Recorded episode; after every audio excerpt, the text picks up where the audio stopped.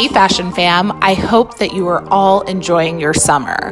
We're in the second week of our summer replay series, bringing back some of the top episodes from season one. Next up, the fabulous Simon Doonan. Reading his book about the life and death of artist Keith Haring was transformational. There were so many key lessons and takeaways reflected throughout the course of his life. And Simon is not only an iconic window dresser and fashion icon, but he's a phenomenal writer. I mean, amazing. I highly recommend adding it to your summer reading list. Check out our conversation. Resilience that Keith Haring showed throughout his formative years. As an example, there was a particular college he wanted to study at, but he couldn't get in, and didn't have the money. So he worked as a janitor in that college. Cleaning oh, toilets, yeah. taking out the trash, and taking classes in semiotics. Woo. Like, I think that kind of thinking now, when no one's handing you nothing, yeah. no one. Keith Haring would be somebody good to keep in their sights. Like, Oh, he was unstoppable. Yes. How many dishwashing jobs did he take? To keep things moving and to pay the rent, pay his expenses, and buy art supplies. And I found all that very inspiring, and I relate to it because at my generation we were like that, working class kids who wanted to be part of the swinging, groovy yep. situation that's unfolding.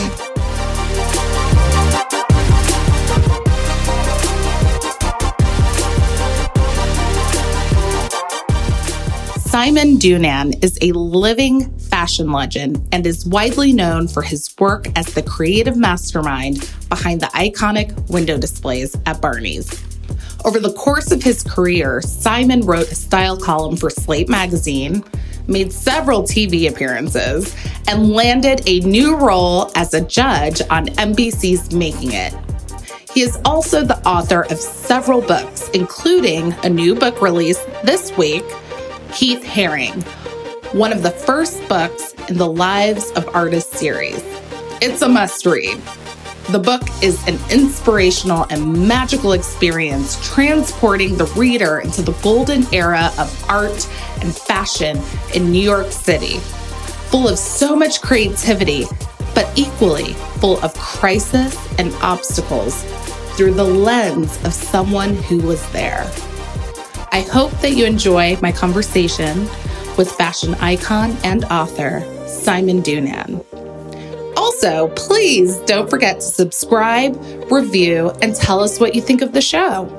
You can also support the podcast by having a fashion moment with our exclusive t-shirt and mug available at afashionmoment.com slash shop. Now on to the show.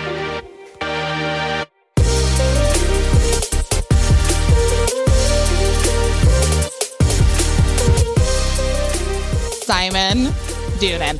Welcome to a fashion moment. I am thrilled to have you here. You look amazing, as always.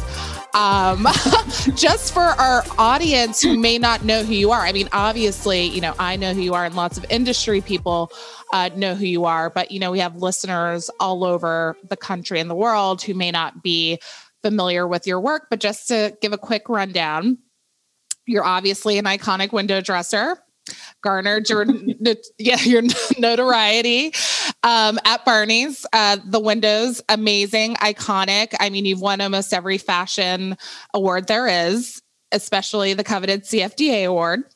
Um, you are the author of several books, um, and obviously the newly released book about um, you know, Keith Haring and his amazing life, but also, you know, drag the complete story and how to be yourself, life changing advice from a reckless contrarian, and much more. I mean, there's so many. You're, I mean, honestly, I don't know how, how in the world do you churn out all of these amazing books? Like, seriously. I mean, and they're so well written and so thoughtful. I mean, I'm just blown away. I said, Winston Churchill is knocked to the side. You're actually like above in my mind because you give the wit and then you give the history and then you also provide you know context into what's happening.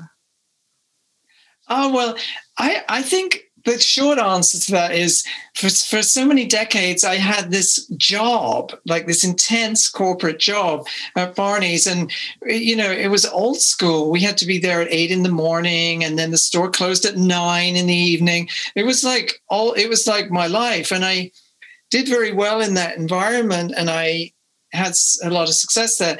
But when I left, you know, when it ended, I had all this time on my hands and I was used to being busy all day. So writing, um, you know, writing is an incredible outlet for me. I it, it's like uses up all this time. Otherwise, I literally, I don't know, I'd probably be like a crystal meth addict or something, or I'd be right. I'd have gone insane. You know, you know, I, I obsessively needed need stuff to to chew on every day. So books, you know, you know, writing takes forever. Writing is rewriting. So I'm just supremely grateful to have these these book projects that come along, and um, I can focus on them obsessively and chew on them and get into the research and all that I stuff. Love so it.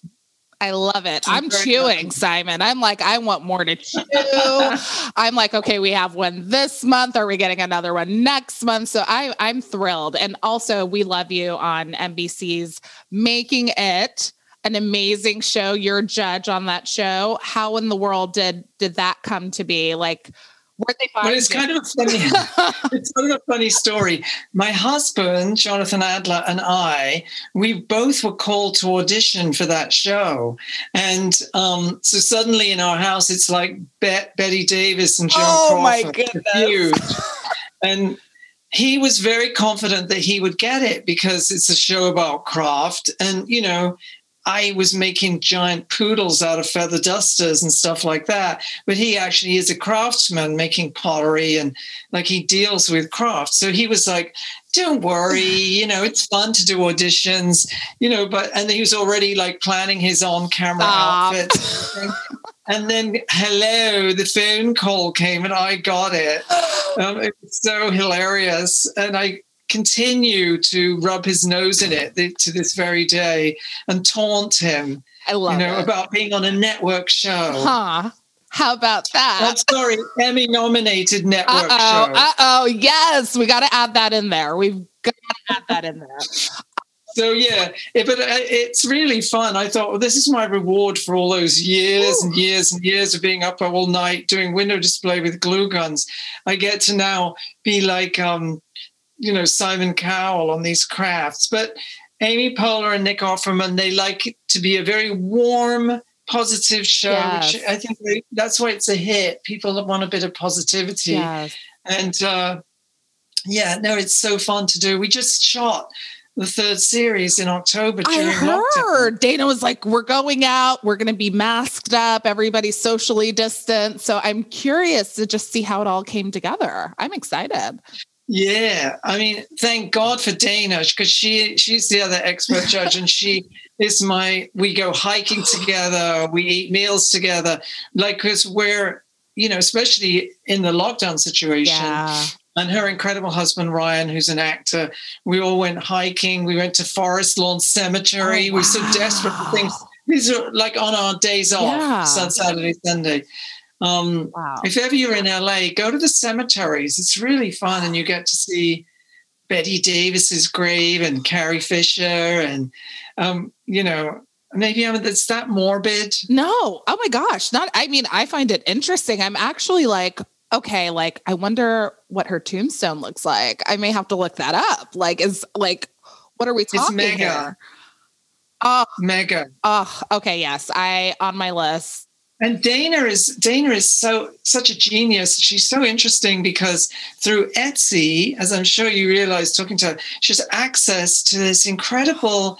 She can really see what's trending, what's not, because she's looking at the vast num the vast Etsy data. Yeah. So she, I'll say, "Oh, I love, you know, I love a, a unicorns," and she'll say, very last year, darling. Like very, or like she'll because she can see what's coming and going, and um, so it's so fun for me to work with her. You're staying on the great. pulse. You're staying on the pulse. I mean, you have yeah, so much to She calls me Granny. Did she tell Stop you my it. nickname? No. Granny? Never, never. Granny can never find her glasses. Granny's always late.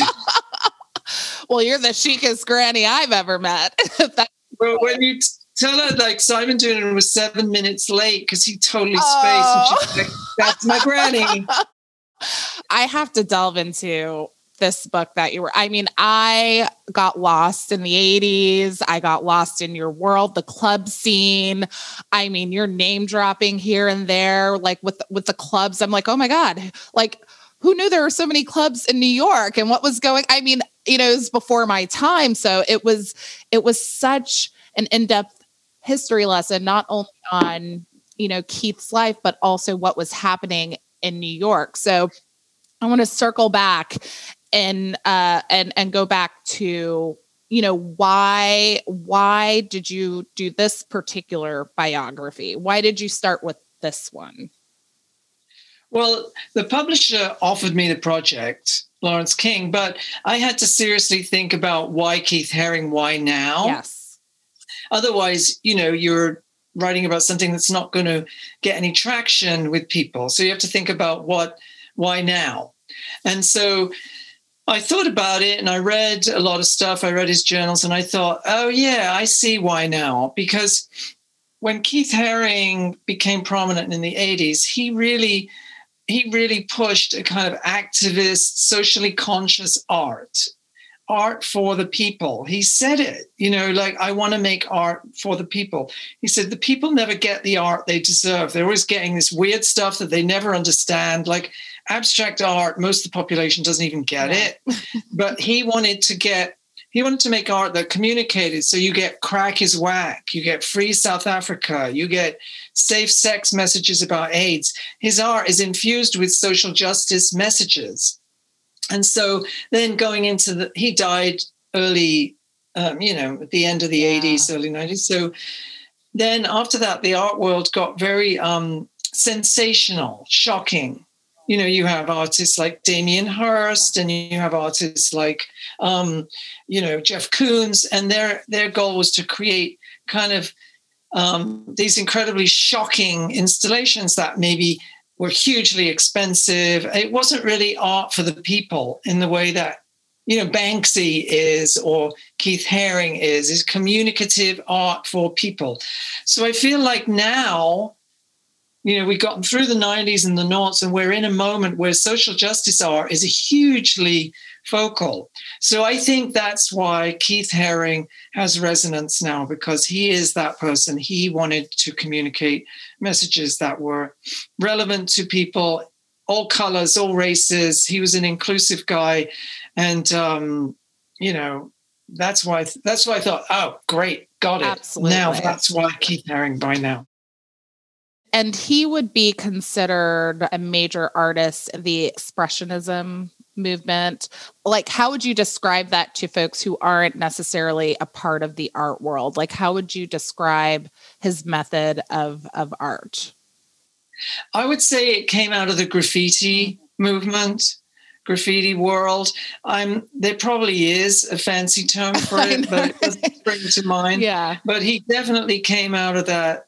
You know, he was a defacer, like the graffiti guys who changed the subway system Yep. with their incredible artwork. And you know, when Keith Haring came along, that was considered a blight Wow. you know, all the Mayor Koch was trying to get it off the subways. People couldn't believe it was just everywhere. Yeah. And um, it was considered a blight. And Keith Haring, by doing his defacing campaigns in the subway, people started to see, oh, no, this is kind of, this is actually love it or hate it. It's art. It's incredible. It's this intense language with its own, own, um, you know, styles and ideas. Oh, he was he was going into some really interesting like symbols. You know, you have the barking dog, you have the the baby, like, and I I love how you um sort of go into the details of his earlier life and and you know just how much he loved kids and children and the innocence and sort of you know picking up that children sort of have this intuition and and ability to sort of connect with energy and really sort of like taking that to heart through through some of his symbolism and art which i thought was fascinating because I, I was just like oh like it's a figure like with energy or something you know i didn't know what it was. So it was really great to sort of see that breakdown in his life and and where the symbol sort of came from. And the sexuality um, as as well. Yeah well he he um you know his dad was a very skilled cartoonist not professionally um but you know, he loved to draw, and Keith grew up drawing cartoons and grew up watching cartoons. So he was in that pop mentality of cartoons and and I guess they're called pictograms. Mm-hmm. That's the, the, typical word for it. His he created this language of pictograms that you could see. Oh, the radiant baby, the flying saucer, yes. the man with the hole in his stomach, the leaping dogs. Um, you know, they like you're smiling now because they're they're kind of great. They're, they're adorable so and you get them you get it right away when you see them. You don't have to read about it.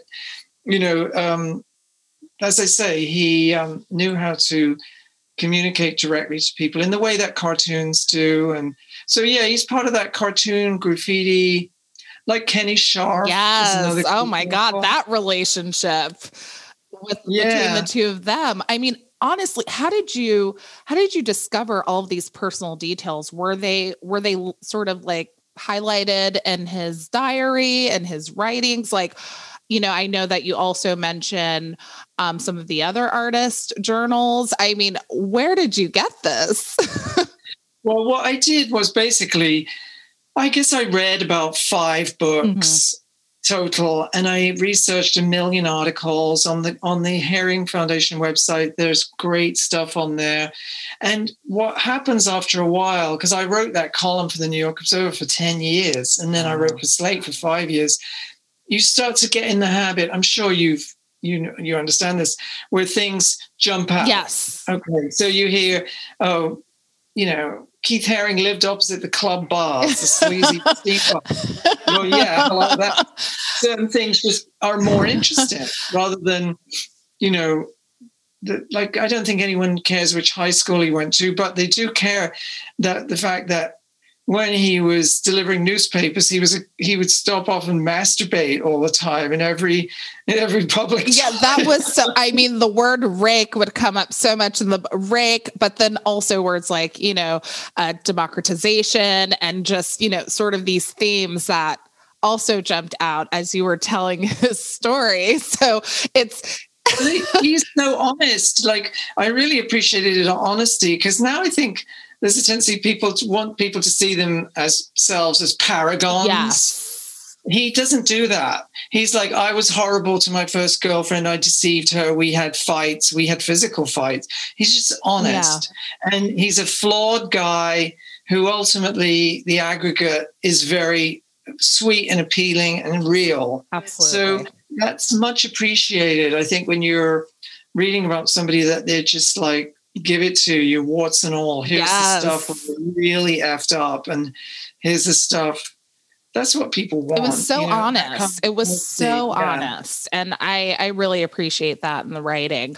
Um, another thing that you know sort of jumped out at me just as you know an African American was his relationship with Basquiat and sort of that you know they were friends but you know that initial sort of tension like hey this artist is getting recognition and i'm not. And so i really appreciate you sort of you know just making that known that hey basquiat you know as an african you know a, an african american artist you know felt that tension as Haring was sort of getting getting this attention and you know acclaim.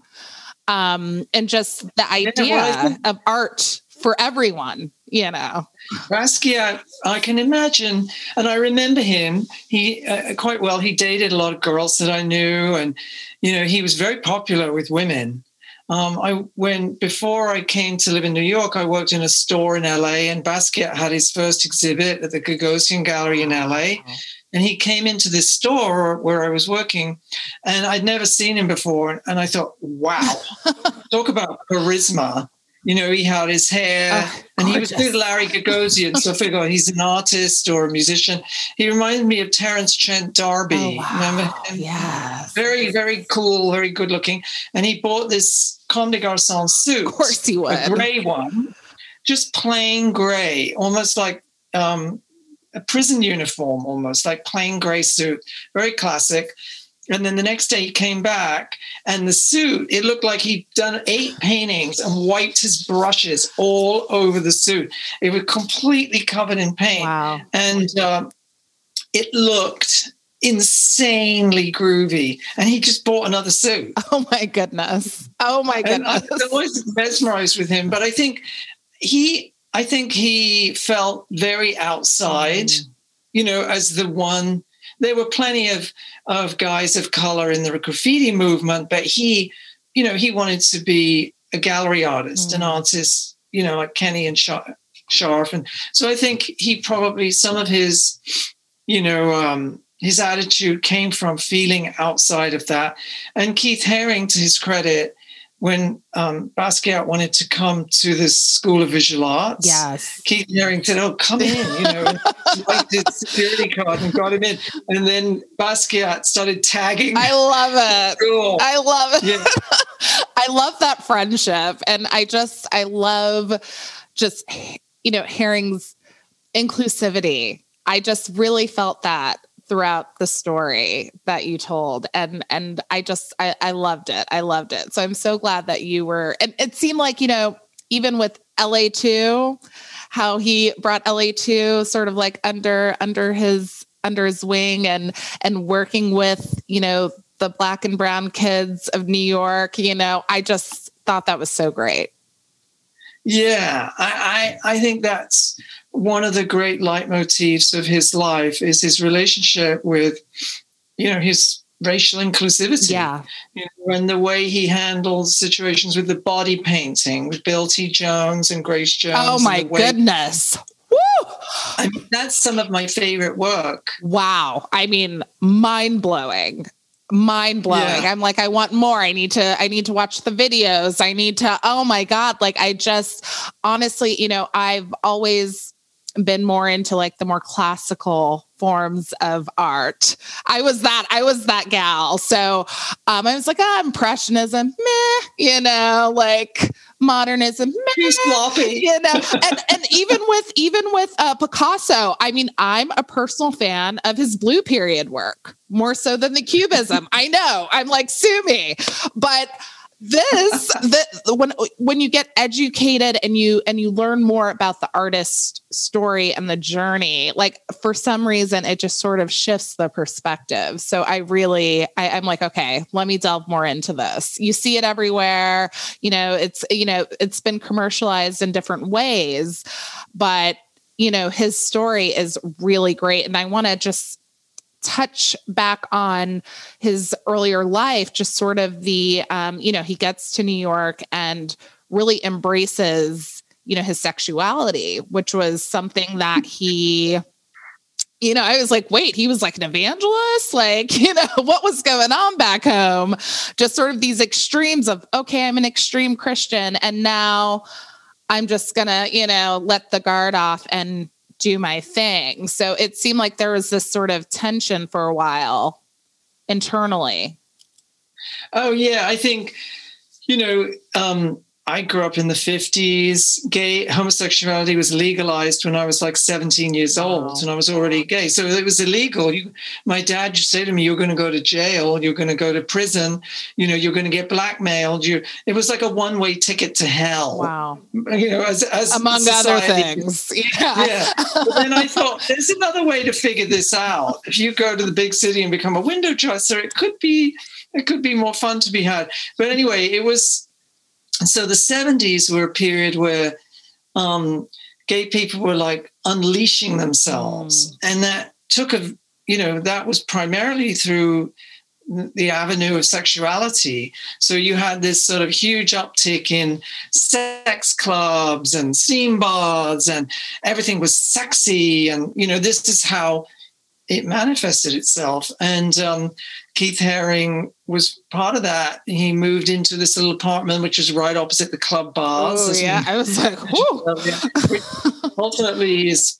where I'm sure he contracted HIV. Mm-hmm. And so, you know, it was sort of biblical how it played out in some terrible way. And, um, you know, that's why I think uh, uh, AIDS is a very complex disease. There's so much attached to it that even COVID doesn't have attached to it. There's no shame attached yeah. to COVID.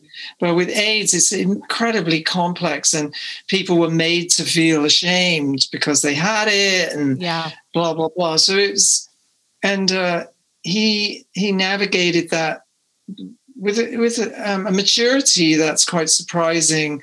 Somebody very young, but I saw that with all my a lot of my friends who died.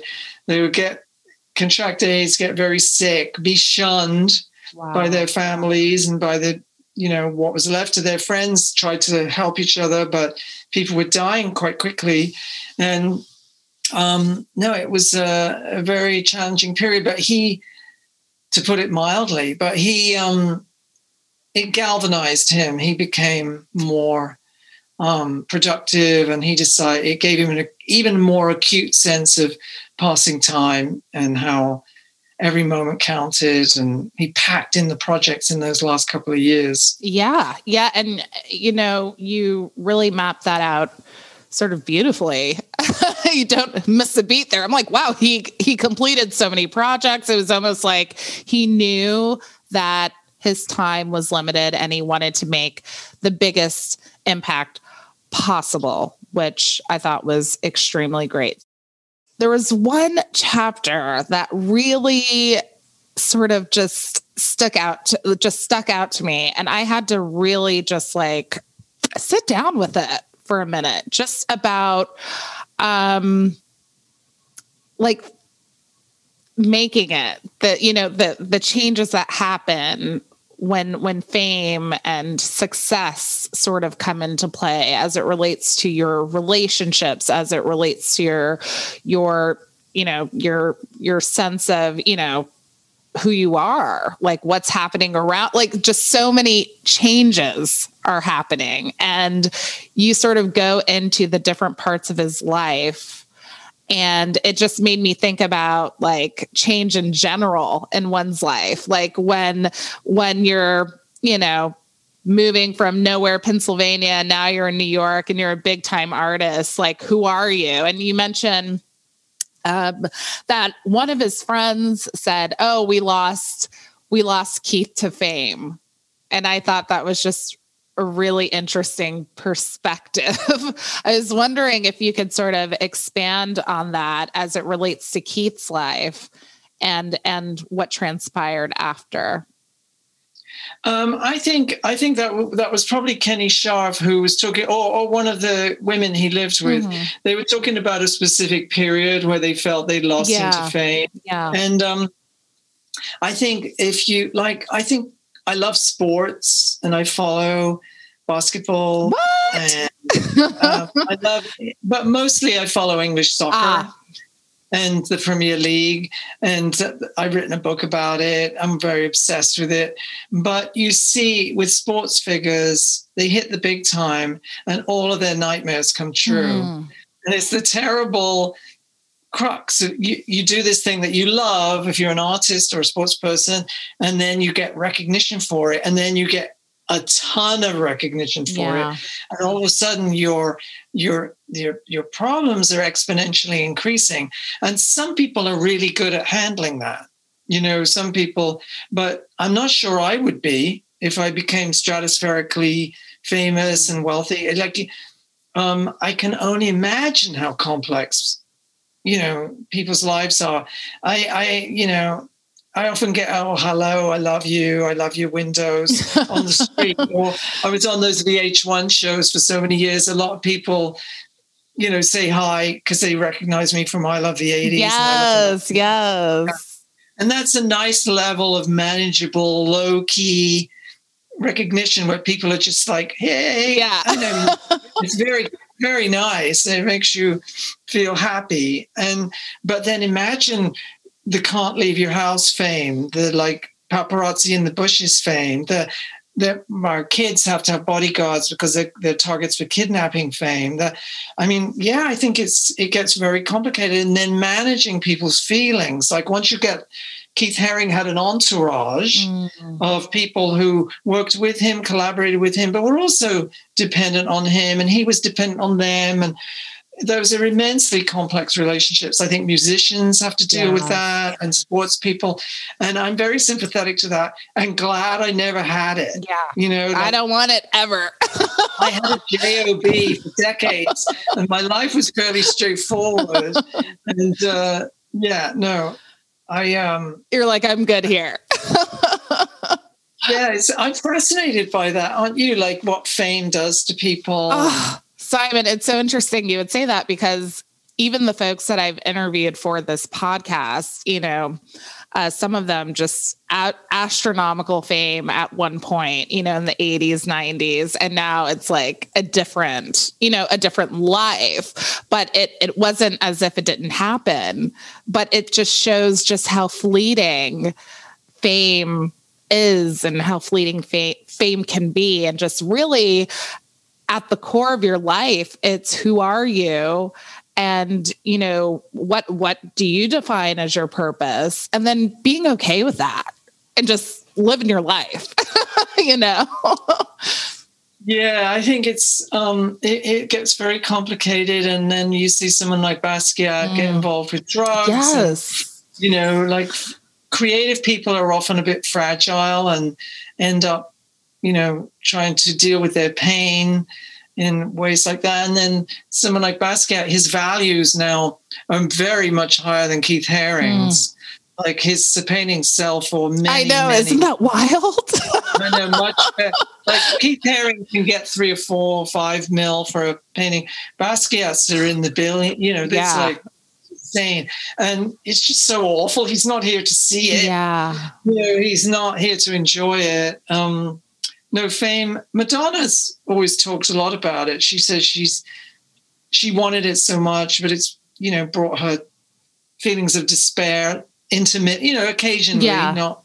I think she deals with it. She actually does seem very cut out for yes. it, dealing with a complex life. Yeah. But it, I'm sure it's not always. I'm sure she has admitted there were moments of complete despair and.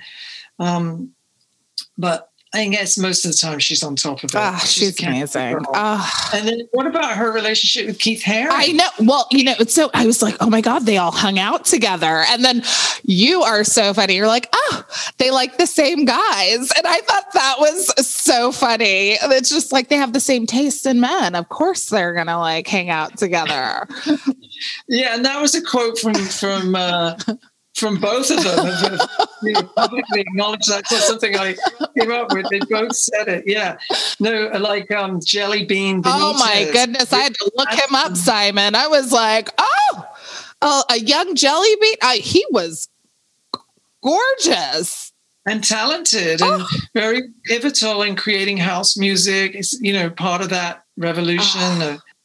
um, yeah, it was amazing. Uh, amazing. Yeah. And they also shared that sense that they weren't taken seriously because they were popular, mm. which is like an interesting thing if you think about it. Okay, so I like to communicate with people, I'm popular. Yeah. Well, in the art world, that can be like a snooty, you know, pe- snooty people can turn on you and say, well, you're not having an exhibit yes. at, at the national museums because you're a popular artist. So, and Madonna, because um, she was so hugely popular, people didn't see her as an artist; wow. they saw her as a pop star. So she had, she still to this day, I think, deals with that. Wow, annoying thing where, you know, like um, she did make some really good art. Papa Don't Preach. Yes. Those are great songs, like that have a meaning and have dimension to them. You know, so um, same with Keith Haring. Like uh, his stuff, because it's so accessible, is easy to dismiss. Yeah. Oh, he's in the pop category and da da da da da. But then you realize, wait a minute, there's got to be some profound stuff in there for them have him and Madonna to have this incredible enduring appeal, like enduring.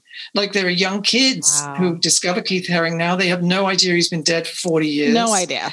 like, no idea because his stuff is is touching them, communicating them, and they like it. They like how it looks. And Kanye West has the passion. I love that last chapter, of the postmortem. I have you seen Kanye's hair? I, I love that. And it's true. It's so relevant. And I, I think it's interesting that that push against the establishment sort of came up quite a bit in your book, just about sort of like you mentioned, um, you know, like the Haring badge, by the way, which I thought was brilliant, just sort of giving people a piece of his artwork, making it affordable, you know, uh, various pieces accessible. Um, and then people looking down on that. But what i think is interesting and you probably would agree every time an artist breaks the rules or goes against the establishment they're actually creating a new form of art that most likely will have that longevity and impact you know yeah. And then sometimes, like, um, you know, I think of Jay Z and Beyonce, obviously stratospherically successful.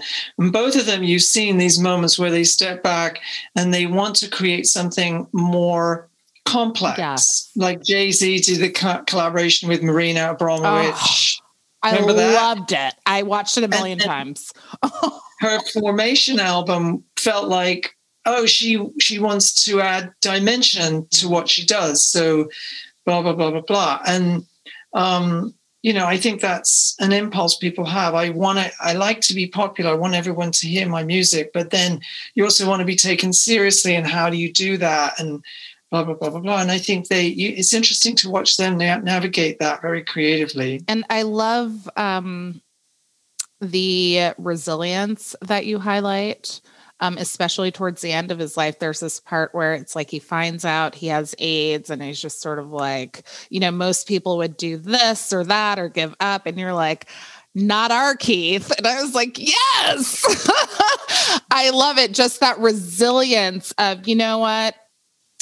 Things seem like they're crashing, but I'm going to keep making art. I'm going to keep you know, keep making an impact, keep expressing myself. I thought, you know, it, it was, you know, I had a very challenging day when I read that. And I was like, you're right. You're right, Simon. It just lifted my spirits. And I was like, yes keith keith can rise i can too and i i think there's there's something to his story that really connects with that well i think that his book should be read by everyone at high school and college now because these kids who are now finishing their education are in for a very rough ride. Like I, am very worried about mm. the employment prospects for young people now, you know, as we come out of hopefully this COVID oh, situation. Yes.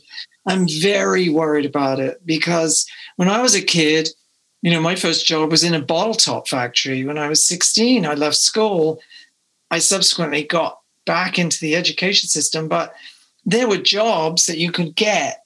There were jobs in retail where you could tread water and figure out who you were going to be, how to be, how to function. Now these jobs are falling away. And I think it's um, so the resilience that Keith Haring showed throughout his formative years, like as an example, there was a particular college he wanted to to study at, but he couldn't get in and didn't have the money. So he worked as a janitor in that college, like cleaning oh, toilets, yeah. taking out the trash, and taking classes in semiotics. Ooh, and I like, felt that. like I think that kind of thinking now, when no one's handing you nothing, yes. no one. And so I think for young people to to be Keith Haring would be somebody good to keep in their sights. Like, oh, he was unstoppable. Yes. You know, like he he was took how many dishwashing jobs did he take to keep things moving and to pay the rent, pay his expenses and buy art supplies and I found all that very inspiring and I relate to it because at my generation we were like that working class kids who wanted to be part of the swinging groovy yep. situation that's unfolding. Same and here, so, working for free. yes. I've done all kinds of jobs, cleaning, everything. you relate. So I think like his his resilience, what you can what you can accomplish if you're just if you're not distracted and you're willing to, you know, just do something to pay the rent while you figure out the big stuff or the other stuff or whatever stuff. So yeah, I think um what what do you think about the prospects for young people? I mean, I think you're a young person oh, too. Well, thank you. I I am a young 35, I guess. like, yeah. I have like two children, toddlers, like um you do. I do. I know. I know. It's it's they muffled in another room where they you know they they are they are not here right now you know they're giving mommy a break to get some work done which i appreciate but they're great and how old are they two and four Wow. I would I would not be able to do this this interview right now if they were if they were here. I to me as a childless 68 year old that is truly heroic. Thank you. Uh, one would be literally hanging from my head right now. I'd be like Simon. I think child rearing is so noble. You know, um, do you know Lauren Mack? She just did a show with my Johnny. They've been working on a show oh together. Oh and I went to the set and hung out with them both. And she has these two kids. And I thought, you're you could people that do this and that. Yeah yeah. me are I'm so impressed oh, with that. Thank you. thank you. you take my toupee off. You, you. you know, um, tapping into my Keith Haring, like I I'm one of those people like driven. I'm like, let's do it. Let's carve out the time. If I have to read the book into the night, I will do so. Um, you know, I just really, really love, I love what I do. I love fashion. I love the people in it. I consider you know the fashion folks my fashion family you know whether they're functional or dysfunctional i feel like the passion sort of unites us all but as it relates to the next generation you know I always talk to the younger kids. I'm just like, hey, like if you want this, you really, really, really have to give it your all. And like you said, the focus is key. So if you have to, you know, I was a hostess, I've, you know, been like, you know, one of those random like servers at private parties, like to make money, like whatever it took, I I did what I needed to do so that I could progress and be there. And it's so interesting. One of my first um, jobs was actually um, in the I was an assistant buyer at Bloomingdale's. So that whole retail, yeah, Stephanie Solomon. Hey, Stephanie. Well, then she went to Lord and Taylor, and then she did her own. So you know, Stephanie and all of them, like love, love, love.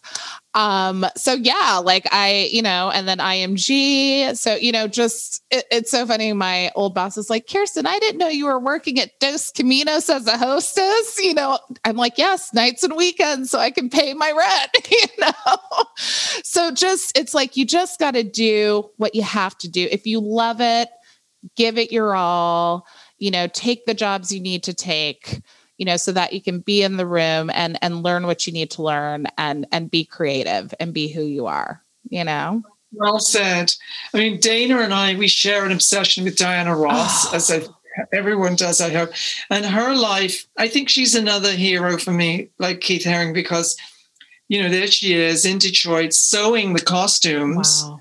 as a teenager for the supremes herself in the projects and like making it happen, doing what you have to do, and you know, keeping your.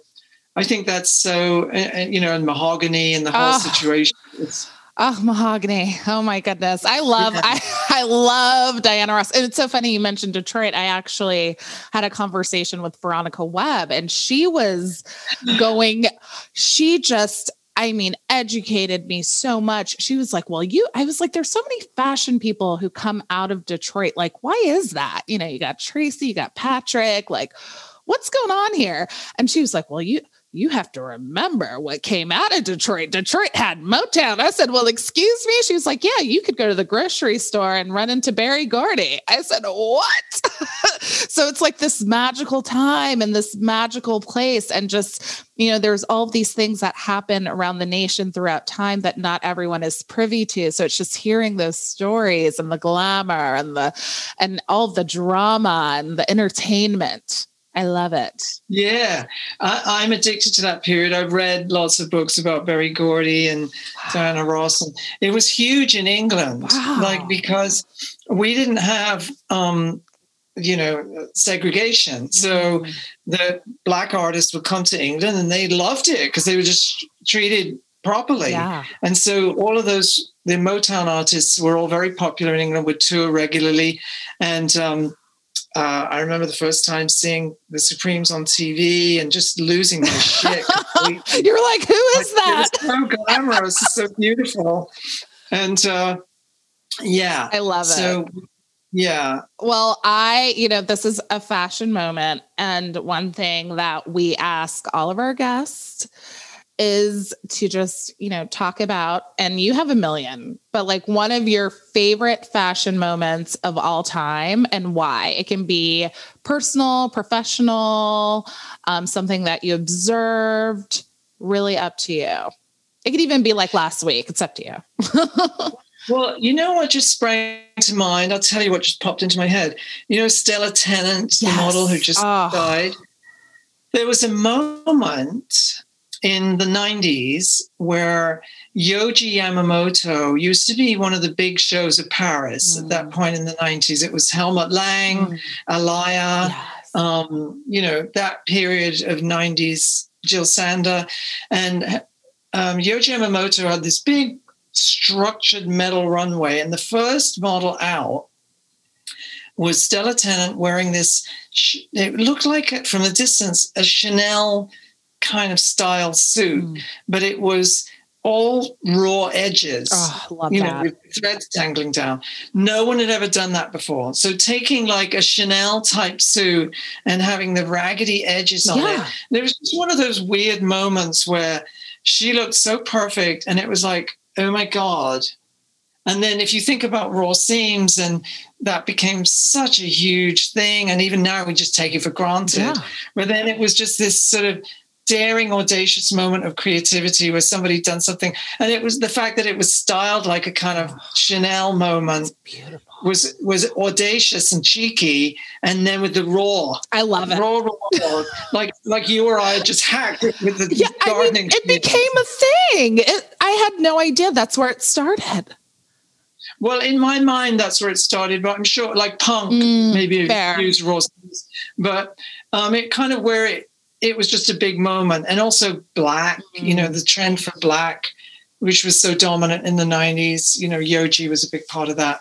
So that that sprang to mind, especially with you know, Stella mm. Tennant dying recently. She's so um, beautiful. Um, oh, one of my favorite models ever. Strange, sort of androgynous, and she definitely occupied her unique own space. Yeah, absolutely. Well, thank you so much. I, I, I have to ask, will we be seeing more um, books on various artists? Is this a part of a series or? Um, it is part of a series, but other people are doing the other books. Oh. They offered me the Haring one because they knew I'd lived in New York at that time and and had collaborated with him, and you know, uh, so yeah. I love honestly, um, like I like I don't I don't know if you could partner with the MoMA or something like I mean, I just want to hear more. Like, I love your writing. I, I mean, a workshop, a class or something. You're just so knowledgeable about about you know art and and I feel like your perspective is just truly inspirational. And I'm like, I want more. Like, I want I want a full course. Like, I want I want a semester, Simon. Oh, thank you, darling. That's a lovely compliment. Um, you know, one of my secrets is that I stopped drinking in like 1980, early 80s. Oh, wow. And so I have a great memory. a lot of my friends are like, I can't believe you can remember like that Stella Tennant thing and stuff like that. It, it's all in there. So eventually it'll all go and I'll just be staring into the middle distance like Whistler's mother. You've got me before my Whistler's mother period. I love it. I love it. Well, you have been, it has been such a treat chatting with you. I cannot wait to see more of your projects and, and obviously supporting you on making it, you and Dayna. I, I I'm actually gonna text her after we're done. But Thank you so much. It's been phenomenal chatting with you. Well, thank you for having me. And everyone who w- listens to this should Google um, Iman Keith Haring jacket, Barney's. So you can see what Iman wearing the jacket that Keith Haring made at Barney's and her and Madonna are walking down the the stairway together. Oh, the way you described uh, that, I, I just, it was so magical. Like that, like that body painting he did on Grace Jones, yeah. but on a denim jacket. Um, yeah, in Miss Iman in her Alaïa dress with the jacket oh. over the top. Ah, oh, I got chills as I was reading. I was like, oh my I got just the way you describe her just sort of like floating in and i just i got chills I, I, I really did i was like oh my god so thank you we'll be adding those to the show notes for sure you know i live for this simon. I'm having a blast. Thank you so much. All right darling. Thank you for having me. And have a great day. You too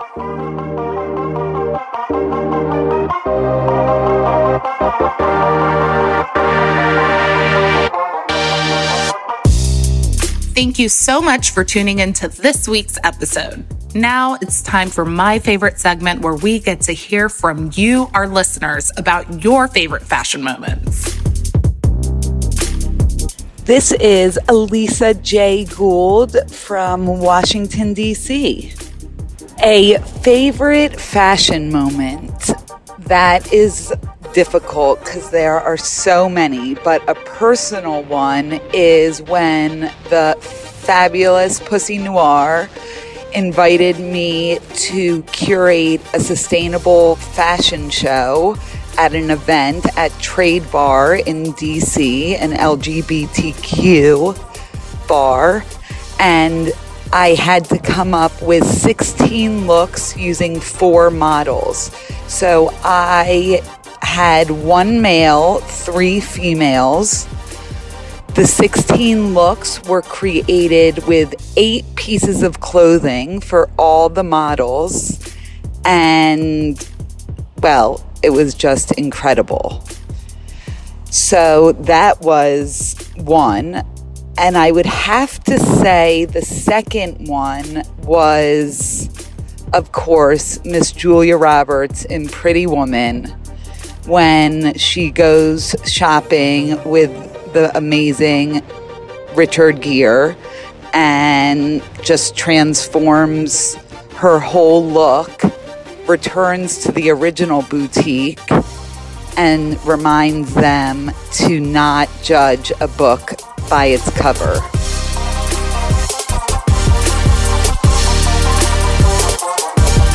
Thanks so much for joining me for this week of a fashion moment. If you like what you hear, we'd love for you to join our community of listeners and spread the word about the show. We also want to hear from you. Share your favorite fashion moments and dream guests with us by sending an audio clip or email to a fashion moment podcast at gmail.com or you can tag us on Instagram at a fashion moment, and you could be featured on next week's episode. And don't forget to subscribe and leave us a review and let us know what you think. Until then, see you next time for another fashion moment. Podcast production by Rebecca Rashid and John Taylor Williams. Digital media production by Megan Porras. This recording carries a Creative Commons 4.0 international license. Thanks to Patrick Patrikios for their song, Hot Coffee.